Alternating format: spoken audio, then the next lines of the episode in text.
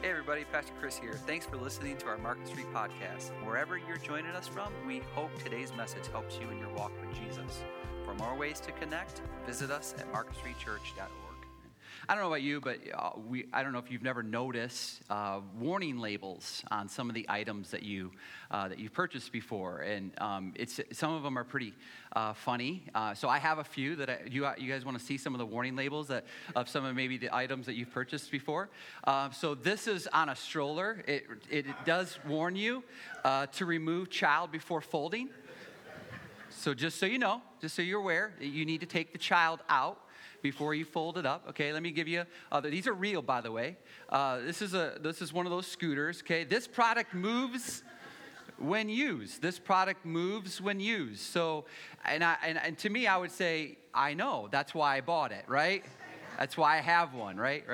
Let me give you a few more. This is a dishwasher. Do not allow children to play in the dishwasher. This is a real warning label. I couldn't fit my children in there, but it's a good. Seems like a good idea. Like if you know, I don't have a lot of shower space, so maybe this is another way to give them a bath. I don't know, but they don't want you to do that. Not intended for highway use. You got to get the better wheelbarrow for it to go to 70 miles an hour. This one is not intended for highway use. I got a few more because we're having fun. So this is dog medicine. This is for your Fido. Okay, all right. May cause drowsiness. Use care when operating a car. This is for dog. This is for your dog. Okay. Don't let your dog drive either. Okay. Don't let your dog. Okay. This is a Chipotle truck. Drivers do not carry burritos. Literally on the truck. You've seen it. I've seen it. All right? So don't pull up next to a Chipotle truck and go, I'll take the chicken fajita burrito wrap or whatever they have. Okay? They don't carry them on the truck. Okay? This is the vanishing ink. This is the disappearing ink. Markers should not be used for signing checks or any legal documents. Okay? So for me in my house, my checks vanish. I don't know where my check, but does anybody know what a checkbook is anymore, right? So for me, and it's hard to find a pen, isn't it? When you need one, when you do find your checkbook and you have to write a check. Okay, so, but definitely don't use the vanishing ink. Also, you probably know this story, right? So this is a very old image, right? You know this story. So Stella Liebeck, I think was her name. Okay, and you're already shaking your head. Yeah, I know. So Stella, ordered a coffee from McDonald's, and she spilled her coffee on her lap, and then she sued McDonald's, right? She sued McDonald's, and she won. She got money for suing McDonald's because she bought a cup of coffee, which we should already know is hot. She spilled it, and therefore she sues McDonald's, and she gets money in return. So I say all these things because here's what we're so good at, and here's why these products go out of their ways, these different corporations go out of their way to put these warning labels on their product, because we are so good at this game, the blame game, right? The blame game. We never want to take responsibility, for ourselves, and we always want to, if we forget to take our child out of the stroller and we fold up our child in the stroller, we say, well, the stroller company didn't tell me to take my child out, and so maybe I can sue them. Or we have a hot cup of coffee and we spill that cup of coffee on our lap, and we say, well, they should have warned me that the cup of coffee was hot, right? We're so good at playing the blame game. And so that's why all these corporations and companies have to put these warning labels, and we think they're absurd, but they're like, we don't trust anybody.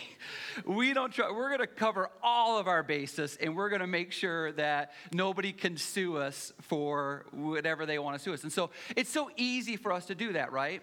When it comes to us, being impatient, right? When it comes to us like, if my, coworkers, weren't so inexperienced, and if my kids, weren't so, crazy all the time, if my wife, didn't have like her own opinions of things, like I wouldn't be so impatient. Right? It's so easy. Like, maybe you struggle with, lust, and you're like, well, if culture didn't have so many sensual images around, like I wouldn't struggle with that. Or maybe you're like, well, I would be better spiritually. I would have so much spiritual apathy, if I came to church and the music was more lively, or, Christians weren't so judgy, or the sermon was more engaging. Like, I would just be better spiritually if all those things, were better in my life. All of us want to play the blame game. All of us want, instead of taking responsibility for ourselves, we want to pass the buck and say, well, the reason why I get angry is because of her. The reason why I get impatient is because of them. The reason why I have spiritual apathy is because of everybody else, but it's not about us. It's never about you. So this is what's happening here in Ezekiel. They are at the point where they're, as I mentioned a few weeks ago, they're in Babylonian captivity, and they're just frustrated, they're aggravated, they're upset about their current situation, and they don't feel like, the people that are in Babylon, in captivity, they don't feel like it's their fault. They don't feel like it's their fault. They feel like it's their ancestors' faults. They feel like it's their father's fault, their grandfather's fault, their great-grandfather's fault. They feel like it's because of what they did, not because of what we are, that's why they're in, captivity. That's why they're in the current present state that they're in. They were playing what we're good at playing, the blame game. And so here in Ezekiel, where we're going to pick it up in Ezekiel 18, says, the word of the Lord came to me, who's me, Ezekiel, the word of the Lord came to me, and here's what he says. What do you mean by repeating this proverb concerning the land of Israel? And here's the proverb. Here's what they would continually repeat. The fathers, or in other words, our ancestors, the fathers have eaten sour grapes, and the children's teeth are set on edge. Our fathers have eaten sour grapes, and the children's teeth are set on edge. You're like, well, that was helpful. Thank you for that. Well, they would keep repeating that proverb. So let me just paraphrase what they were saying. Here's the paraphrasing for what they were saying. Our ancestors ate sour grapes, and we are the ones with stomach aches. Does that make sense? I was really proud of that. I was really proud of that one. I like that one, all right? Our ancestors ate sour grapes, but we are the ones with the stomach aches. So what are they doing? They're blaming their ancestors. They're saying it was their decisions, it was their choices, it was their immorality, it was their anger, it was their idolatry, it was all their fault, and because of them, we are the ones with the stomach aches. We're the ones with the stomach aches. And so here's what God says. As I live, declares the Lord God, this proverb shall no more be used in Israel. Like, God's like, I don't want to hear it anymore. Have you ever said that to your kids? I don't want to hear it. I don't want to hear it. I know what you keep blaming, their fault, they did it, she did it, blah, blah, blah, I'm in this because of her, I did this. And God's going, just like a good parent would say, I don't want to hear it. I don't want to hear it anymore. I don't want to hear it anymore. And then, here's what he says in verse 4. Behold, all souls are mine. The souls of the Father, as well as the soul of the Son, is mine.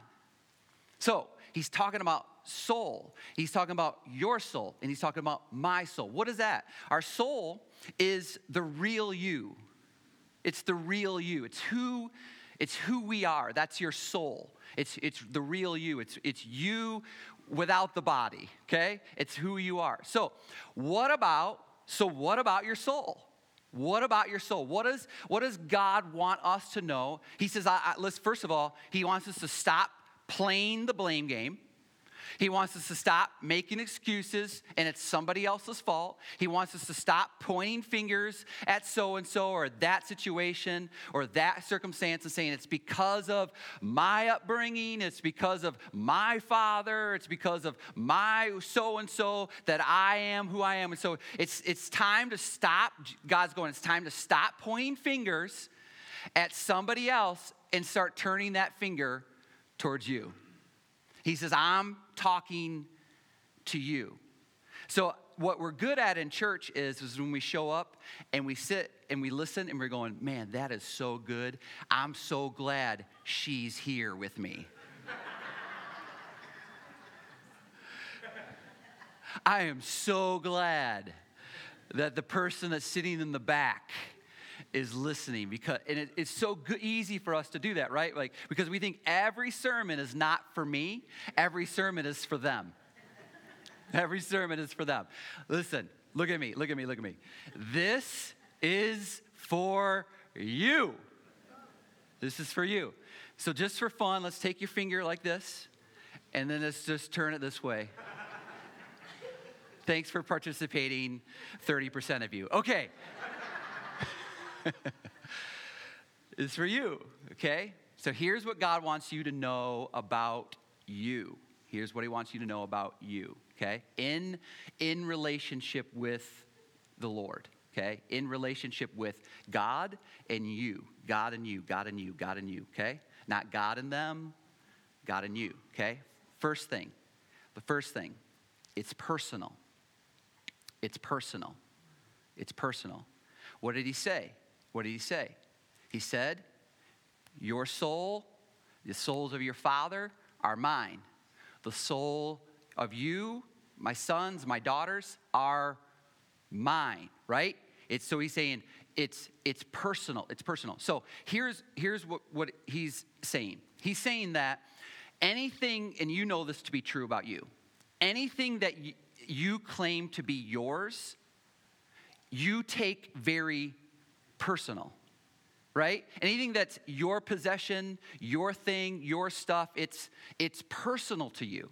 And you don't even care if anybody else likes it. You don't even care like if they like your style. Or you know, you're like, well, it's mine. It's what I like. And so it becomes personal to you. And so this is the way that God wants you to understand is that your relationship with God is personal. It's personal. You and I, you already know this. You just can't be born into Christianity. Okay? You can't be born into Christianity. You can't become a Christian by just being born into a Christian household. Okay? For example, I'm a pastor. I have pastor's kids. It doesn't automatically, because they're a PK, it doesn't automatically, pastor's kid, it doesn't automatically get them into heaven. It doesn't get them into heaven. It doesn't get them for their sins to be forgiven. It doesn't work that way. Just because they're born into a Christian household, just because they're even born as a pastor's kid, it doesn't mean that they get a free pass into eternity with the Lord. Their relationship and your relationship with God, it's personal. It's personal. And we know this is because think about your kids when they were younger or their grandkids. Boy, it's hard for them to share, isn't it? Even when they have a play date or friends over or whatever, it's like, and you try to get your child to share their toys. These are my toys, right? These are their toys. And it's hard to get them to share. They're like, they get upset, they get possessive, they get angry. If somebody, that's mine. This is the way that God sees you and me. His relationship with you. Hopefully, it's personal relationship with you. You. Not because dad wasn't who dad was supposed to be, or granddad, or this coworker, or this boss, or whatever. God is going to hold you accountable. He's going to hold you accountable of what you allow into your soul and what you allow into your life. It is not his fault or her fault or that circumstance's fault. It is on you. It's on you. And just for like your kids, listen, you and I need to always continue to lead and teach our kids that their decisions and their choices, they are going to have to answer to the Lord. Why? Because it's personal. It's personal. They belong to him. And God has given each one of us a purpose. He's given each one of us a purpose. He's got a purpose for your life. He's got a purpose for your kids' life. He's got a purpose for your grandkids' life. He, as our creator, has given us that purpose in life. And so just like as a creator, and I don't know, like my family are into Legos. Maybe you are family that's into Legos, but it's I love the idea of Legos. It's like creating and it's building. And then once it's built and once it's created, then it's like, then what's the purpose? Then what's the purpose? It's like just to display it and it looks cool and that's the, but I love seeing that something is created and actually having a purpose. So I have another image for you. I just thought that was a great purpose. Here's a Lego guy. He seems like he's having a hard time, struggling with doing his job, and he has his purpose. And so if you're looking for a great idea of a charger, a phone charger, or a device charger, you can use this idea and use this Lego guy as your inspiration with a purpose. This guy, to me, he now has a purpose, right? This guy was built, made, crafted, set up, and his purpose is, his job is to hold the chargers, right? That's his job. Listen, God has assigned you with a purpose of knowing, and this is important, with a purpose of knowing what your experiences have been, what your background has been, what your upbringing has been, what life has thrown at you. And here's what we already know. Life isn't fair. Can we all know that, right?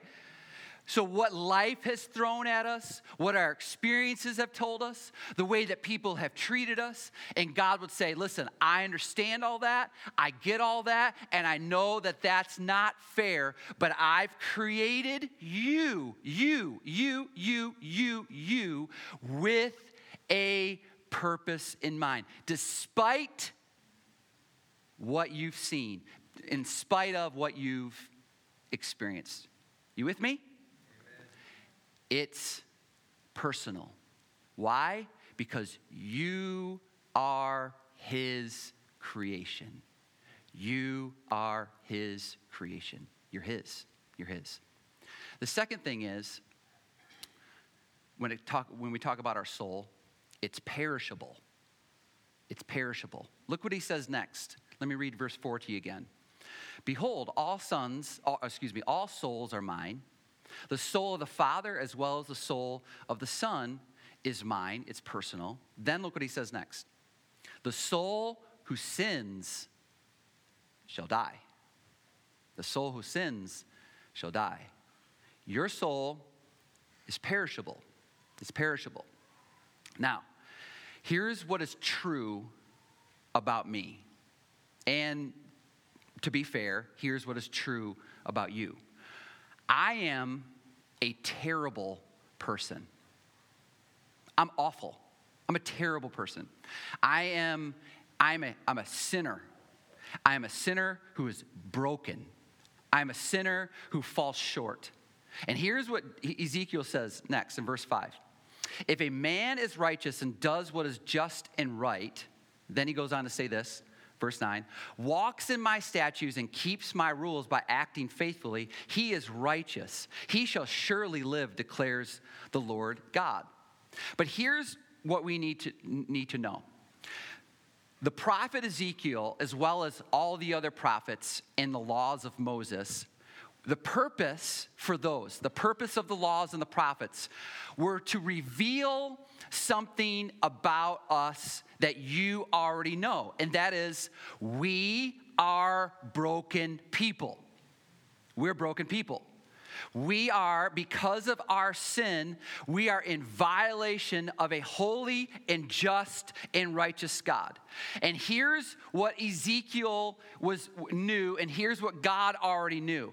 Anybody who walks in my statutes and keeps rules by acting faithfully, he is righteous and he shall surely live. But here's what the laws and the prophets revealed, and here's the purpose of them.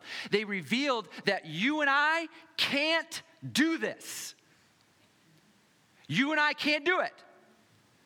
So I gave you verse 5 in Ezekiel 18, and this is verse 9 in Ezekiel 18. So just for fun, let's see how bad of people we are, just for fun.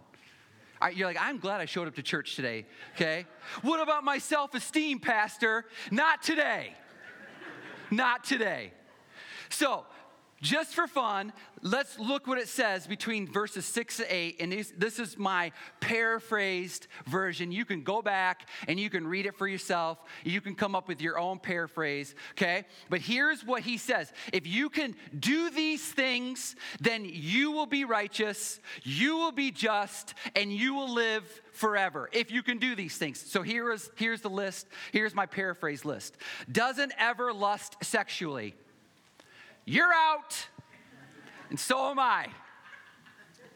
We got the awkward one out of the way, okay? The next one, paraphrase of what he was saying, doesn't pile up bad debts. I won't even ask anybody to raise their hand. Anybody? Anybody? Okay, I will. I told you I'm a terrible person. I'm a terrible person. Next one, this is just from verses 6 to 8. Doesn't covet. Doesn't covet. You know what the heart of coveting is? The heart of coveting is this. How many of you have ever been happy at someone else's plight because you don't like them? Awkward laughs. Awkward laughs. How many of you have ever been like angry because somebody else that you don't like is doing well and successful? That's the heart of coveting. You're a terrible person. My self-esteem, Pastor. Not today. Doesn't lie. It's another one. Anybody ever lie before? If you didn't raise your hand, you're just supporting what I'm saying. If you didn't raise your hand, you're a liar. I'm a terrible person. And so are you. Here's another one. This is just from verses 6 to 8 in Ezekiel 18. Doesn't refuse food to the hungry. No, not you. You've never driven by that homeless guy before, right? Another one. Doesn't refuse clothing to the ill-clad. Another one, this is all just in these verses, 6 to 8, doesn't live by impulse and greed. Another one, doesn't treat one person better than another. You're like, man, maybe I am a bad person. Maybe if I look myself in the mirror, because I'm not pointing at so-and-so, even though I want to.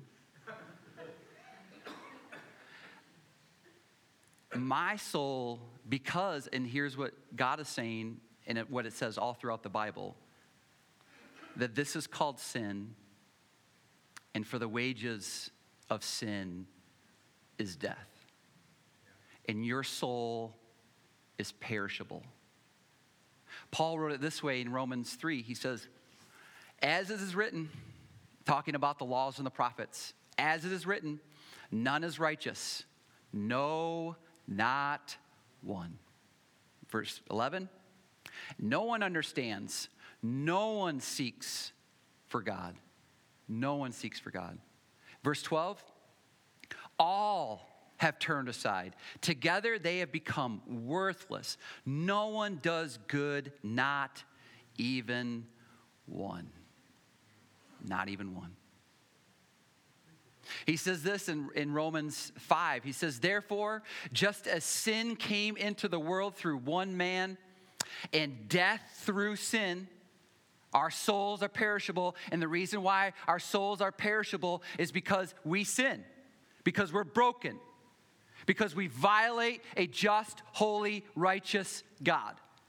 And he says, just as sin came into the world through one man, Adam, and death through sin, and so death spread to all men because all sinned. By the way, speaking of Adam, you know what Adam did in the garden? When God showed up, he said, why are you guys hiding? And they finally fessed up, which God already knew. What did Adam do? He blamed her. The blame game, exactly. The blame game started way back in the beginning. He said, you know what she did, and then you know what Eve did? The Eve blamed the serpent, right?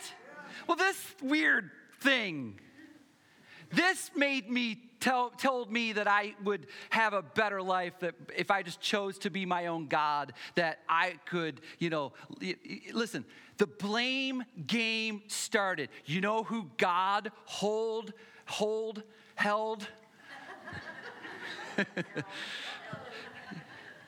Who God held personal responsibility to? Adam. Sin came into the world through one man, Adam. And Adam would go, it was Eve. And Eve would go, it was the serpent. And the serpent was going, I don't know. These are things that I should just stay with my notes. Stay on the notes. That's good. He says, and death through sin. And so death spread to all men because all sinned. All sinned. And then he goes on to say this. For if, because of one man's trespass, death reigned through that one man. Now look, much more will those who receive the abundance of grace and the free gift of righteousness reign in the life through the one man, Jesus Christ. That should be exciting for you and me. That should be exciting for us. Oh, I'm broken. I'm a terrible person. I'm a sinner. And it's killing me. It's killing me spiritually and physically. But God, out of his abundance of grace, came and he offered a free gift called the righteousness of his Son, Jesus. So sin came in through one man, Adam, and it infiltrated into all of our lives, and it made us broken and shameful and desperate for a Savior. And then God says, I've got one for you. His name is Jesus, and he will take your unrighteousness. He will take your shame. He will take your guilt. He will take your punishment that you deserve, and he'll take it for you. That's worth it. And he goes on, says this, verse 18, therefore, as one trespass led to condemnation for all men, so one act of righteousness leads to justification and life for all men. I love that idea of justification, because the idea of justification is the free gift of life given to you, not because you earned it, not because you deserve it, not because you should have it, but because God says, I'm just going to say that they are justified, that it's as if he's saying that it's just if I'd never sinned. It's just if I'd never sinned that Jesus gave his gift of righteousness, his love of abundant grace, and he poured it over me, and he took that on the cross for me. So the third thing in the good news of why you came today, first of all, your soul with God, it's personal. Your soul with God, it's perishable. But here's the good news today. It's been purchased for you. It's been purchased. And Jesus said, I show up. One man brought condemnation, brought sin, brought death.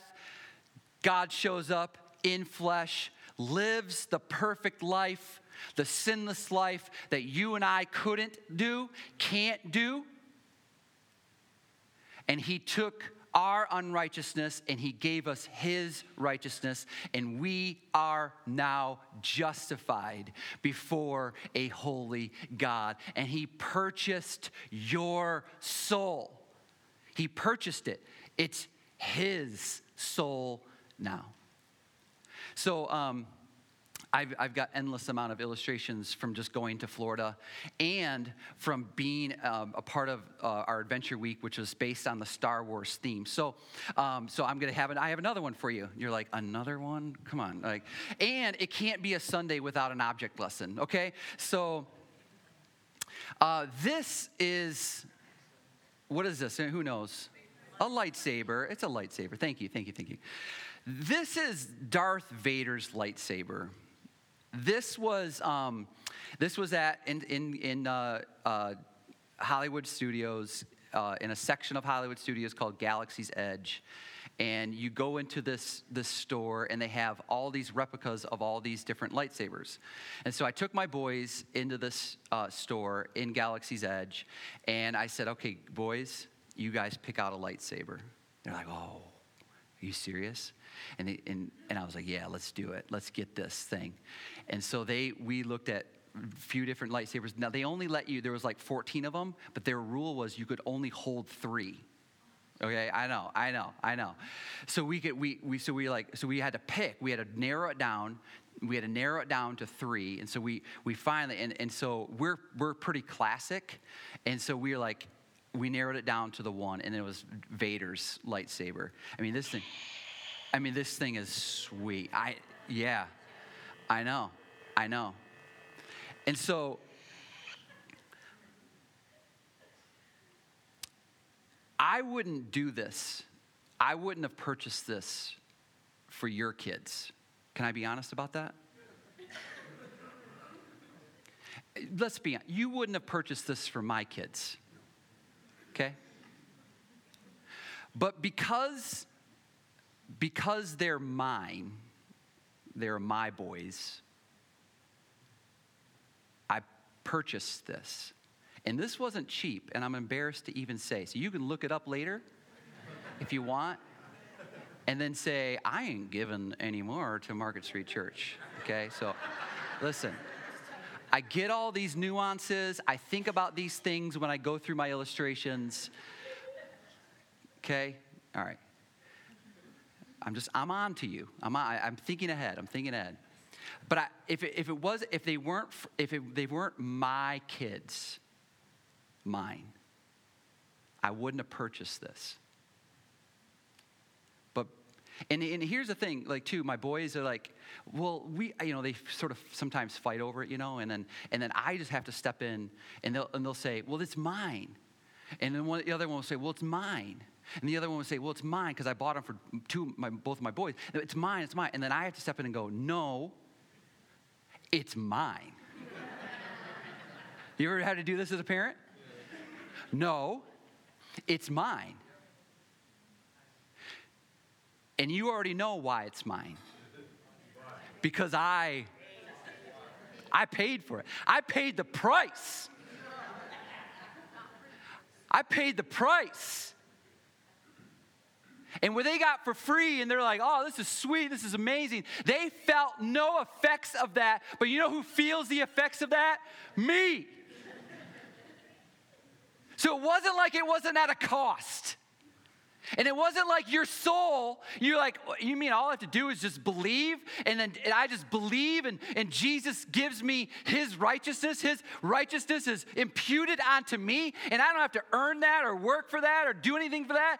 No, you don't. But it doesn't mean that it didn't come at a cost. It came at a cost. Your sin, your choices, your decisions came at a cost. And because this is mine, it's kind of personal to me. I'm not going to let you touch it. I'm not going to share. I purchased it. It's mine. Funny story. So I said, all right, boys, I'll buy this for you. And we were leaving. And I said, you know what? I said, you guys can buy me a Coke, a Diet Coke. So they have these cool little Diet Coke bottle things, part of Star Wars experience and this and that. So we stop at the pop stand, and I pull my 9-year-old's wallet out. And I buy my Diet Coke using his money, and I figured it was the least he could do after what I just purchased for him. And I just took like a $5 out of his wallet, and he starts crying. You can't tell him that I'm telling this story. He starts crying. I said, what are you crying about? He goes, you're using my money.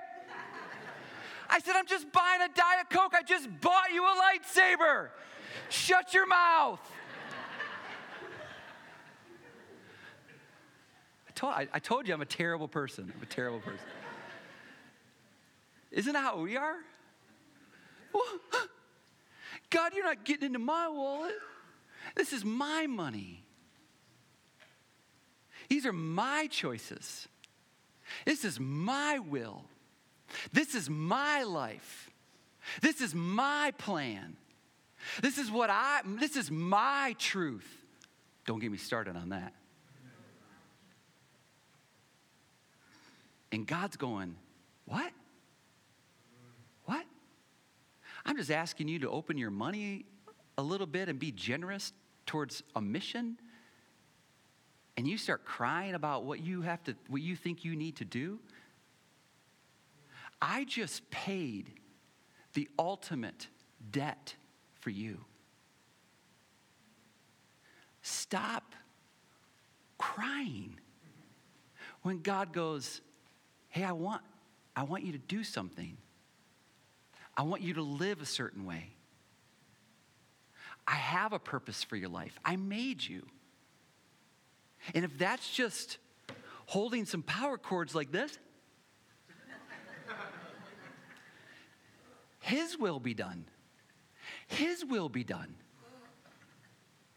It's his life. Your soul is his.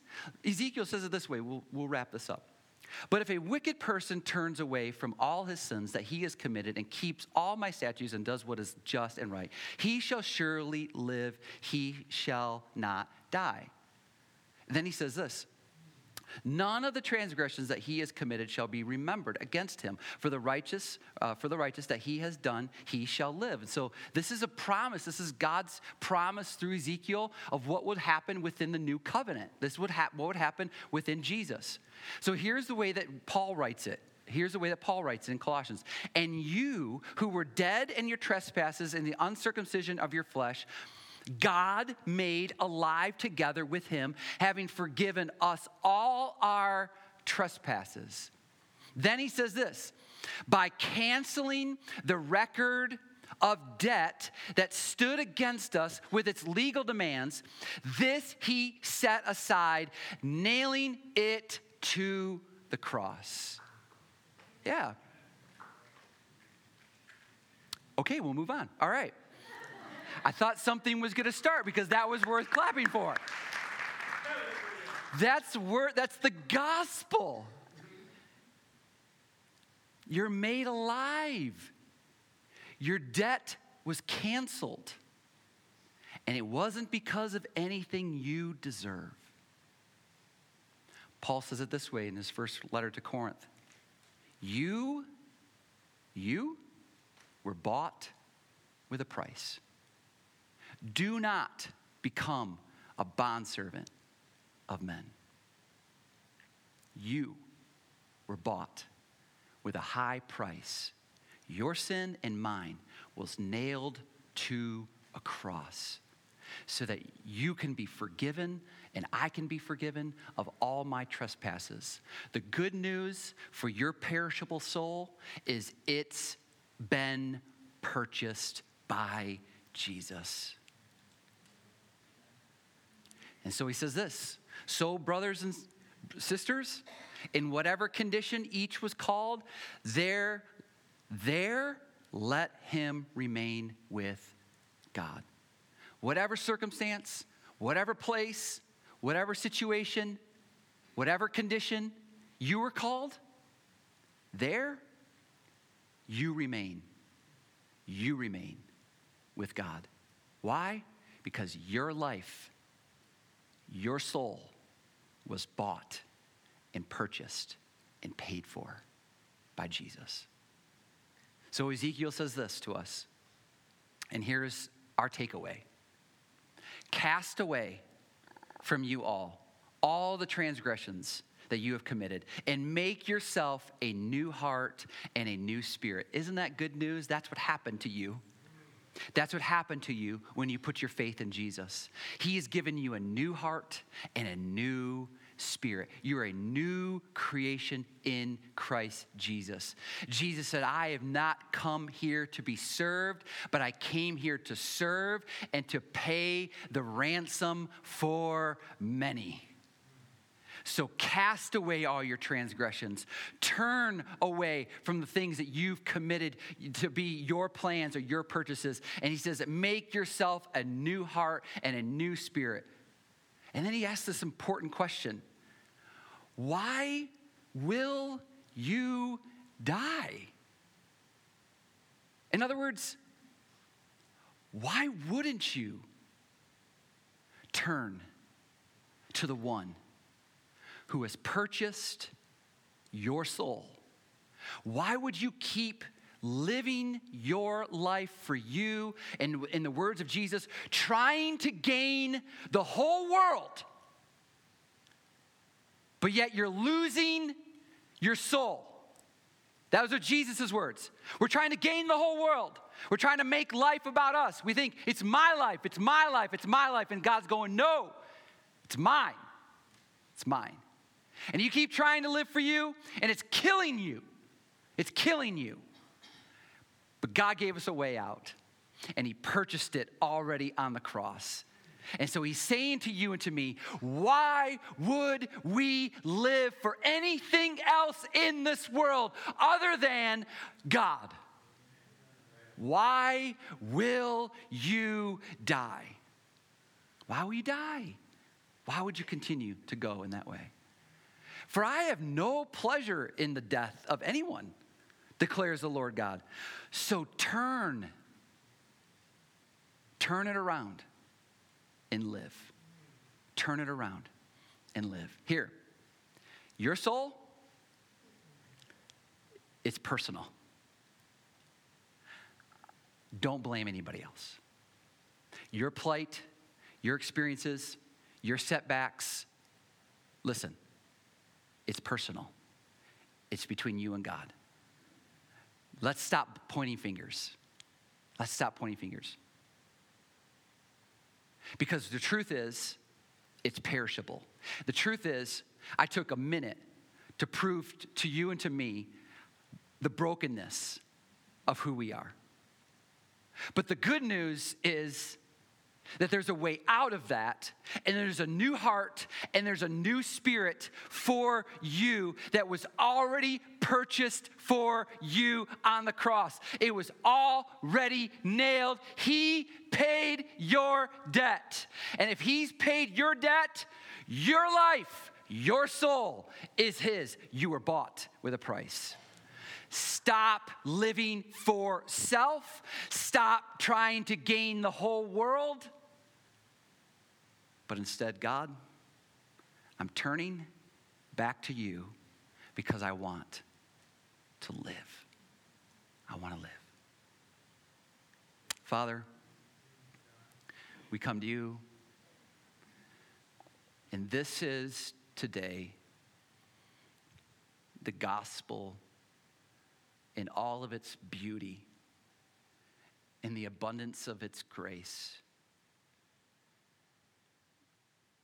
God, you created us, you made us, you put breath in our lungs, and every day that we wake up, it's only because of your grace.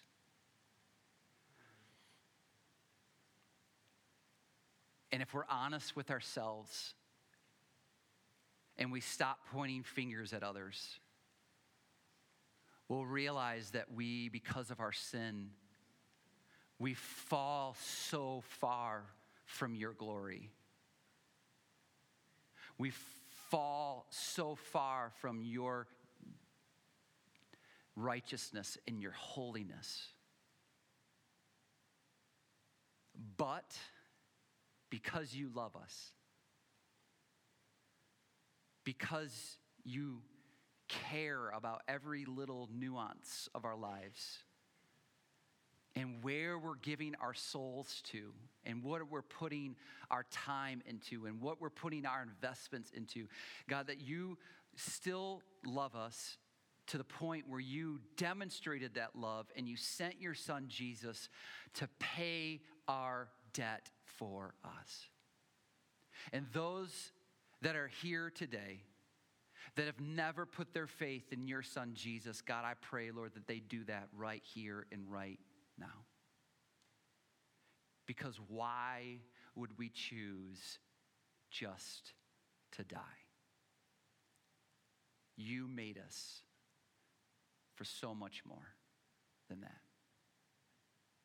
I pray, Lord, that a decision is made today to choose to live and to be made alive, so that for those who put their faith in your son Jesus, that death just becomes a doorway into eternal life with you. For those of us that are here today, God, that have declared this, have made this a declaration in our life, put our faith in your son Jesus, for us to continue in sin is madness. It's for us to question your sovereign rule is insanity. And for us to realize that you bought us with a price in our life, our decisions, our choices, what we do with our time, what we do with our money, it's yours. It's yours. You purchased it. So, Father, I just pray, God, I pray for those that don't know you. I pray that they do today.